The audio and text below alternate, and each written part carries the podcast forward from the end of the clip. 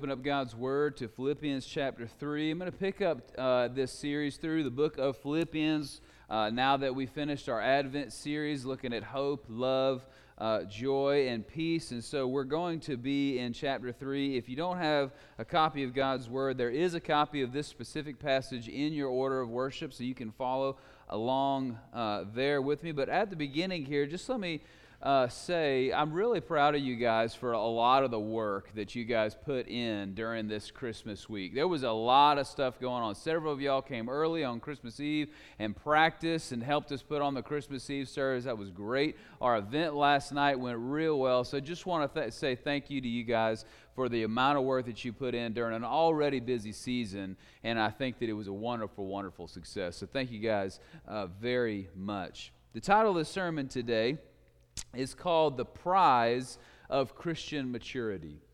The Prize of Christian Maturity. Our vision here at King's Church is to make, equip, and deploy, make, equip, and deploy mature disciples of Jesus Christ. And we want to do that for two reasons for the glory of God and the good of mankind. Make, see people come to know the Christ, grow in Christ, equip, train them, see them grow in their spiritual gifting, and then to deploy into their sphere of influence, the people that they know, right? And then even to be able to send people to the ends of the earth to share gospel, to share the gospel of Jesus Christ. Mature disciples of Jesus Christ for God's glory and the good of mankind. And the question that I want to ask this morning is what does a mature disciple of Jesus Christ look like? What is one of those? Paul describes in this passage, I think, one of the best uh, definitions, uh, perhaps, in my opinion, one of the most complete definitions of what maturity in Christ looks like, what it means to be a full grown, grown up Christian.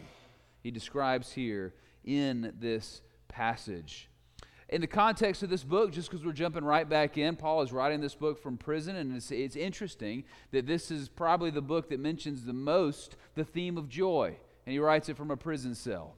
At the Philippi, the city, has got a small, probably heavily persecuted church or house churches are meeting in, the, in that area. In the book of Acts, we see some persecution in the city of Philippi. It's a major city center that's located on the main road to Rome, which was the center of the empire okay? Big city, and Paul is writing to a church that he loves. In the first couple chapters, he just talks about how much he loves them and how much he's proud of them, how he appreciates their generous donations to him so that he can survive in, in prison, so that he can continue his ministry. And he just, he praises them and he prays for them. And then in chapter 2, he encourages them to unity. He encourages them to love each other, and he uses Christ as a supreme example of that with this beautiful poem or song that describes the love of Christ in such a way as their example of what it means to be unified and to love each other. And then right after that, he gives two more examples of Epaphroditus and Timothy, and just emphasizing this theme. And then chapter 3 opens up uh, with Paul describing what it what um, maturity in Christ is not. And we'll talk about that in just a minute. And then he talks about what maturity in Christ is in verses 7 um, through 14. And then we'll talk about this next week again, another example of what it's not. But there is this false maturity that is that precedes his definition of what maturity is. And it's a list of accolades. It's list of accolades and pedigrees of his own. What would look, what when you think of spiritual maturity, our first thoughts of spiritual maturity are a similar list of accolades. Okay? Uh, his, our, his, ours would look different than his. Our, ours might be uh, different in, in, terms of uh, the, how we participate in certain ministries or whatever the situation may be. There's a of, list of accolades uh, of his former life, uh, of his former life before Christ. And then he says, that's not what it means to be mature. In 1 Corinthians chapter 13 verse 11 he says, "When I was a child I spoke like a child, I thought like a child, I reasoned like a child, but when I became a man I gave up childish ways."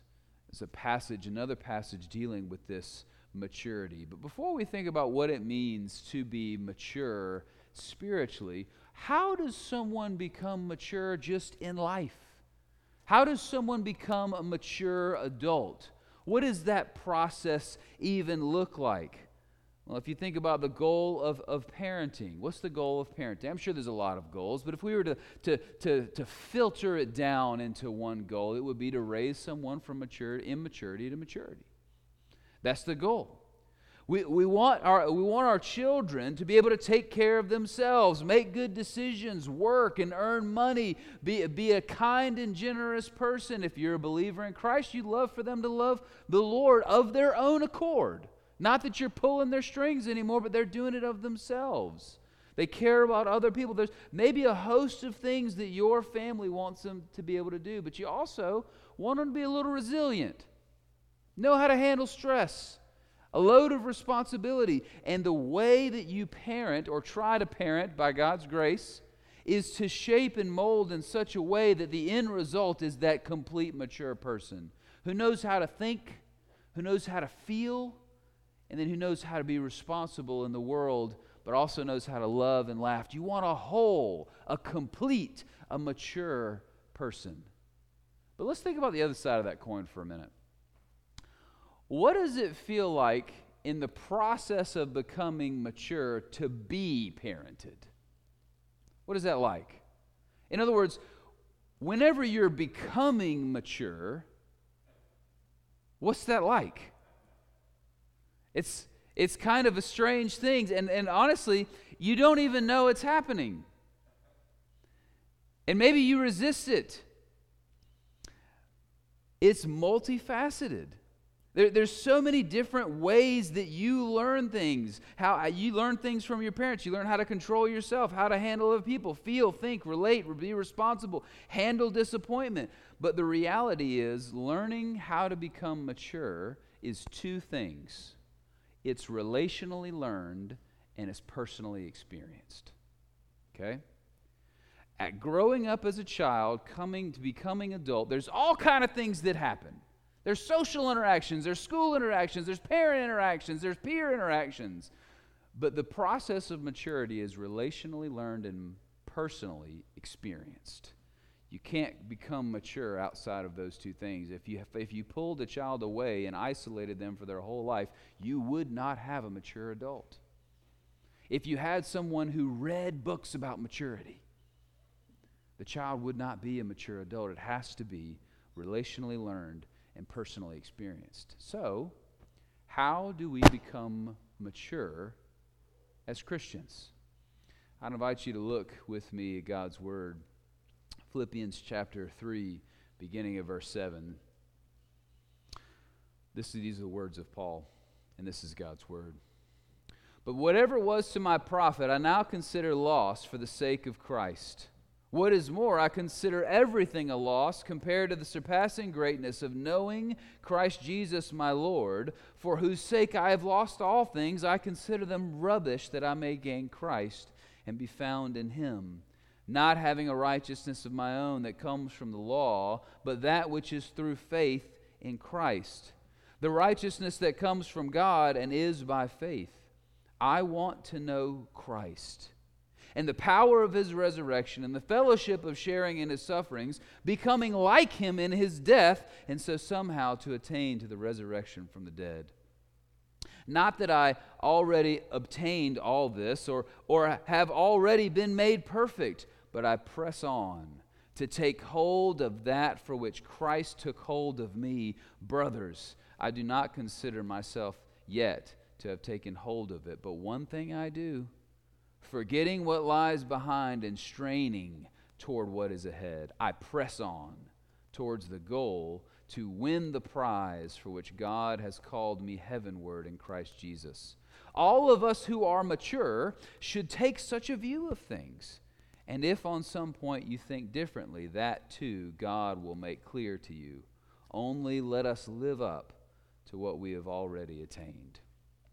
The grass withers and the flower fades but the word of our God will stand forever. Let's pray. God, as we consider your word, we ask for something simple and profound at the same time. Lord, we want um, understanding, clarity, and yet we know that you engage us in a special way when we look at your word. So I pray, Father, that you would help us to worship over your word now. And let the words of my mouth and the meditations of all of our hearts together be pleasing in your sight, O Lord, our rock and our Redeemer. Amen.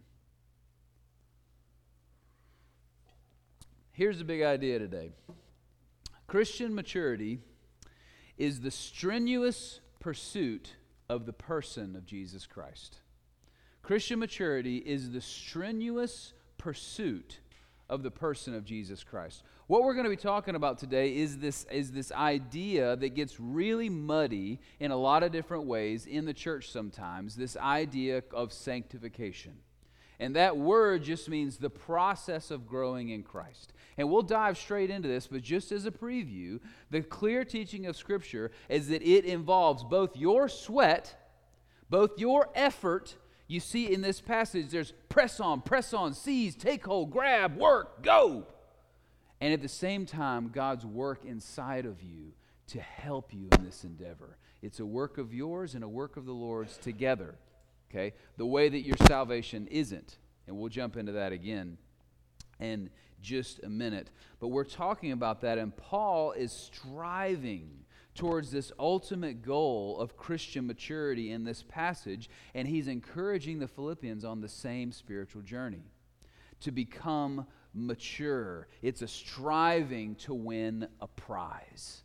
And one of the th- my goals today is that that prize is very clear. The prize that he lays out in verse 10, it's the goal of our Christian maturity.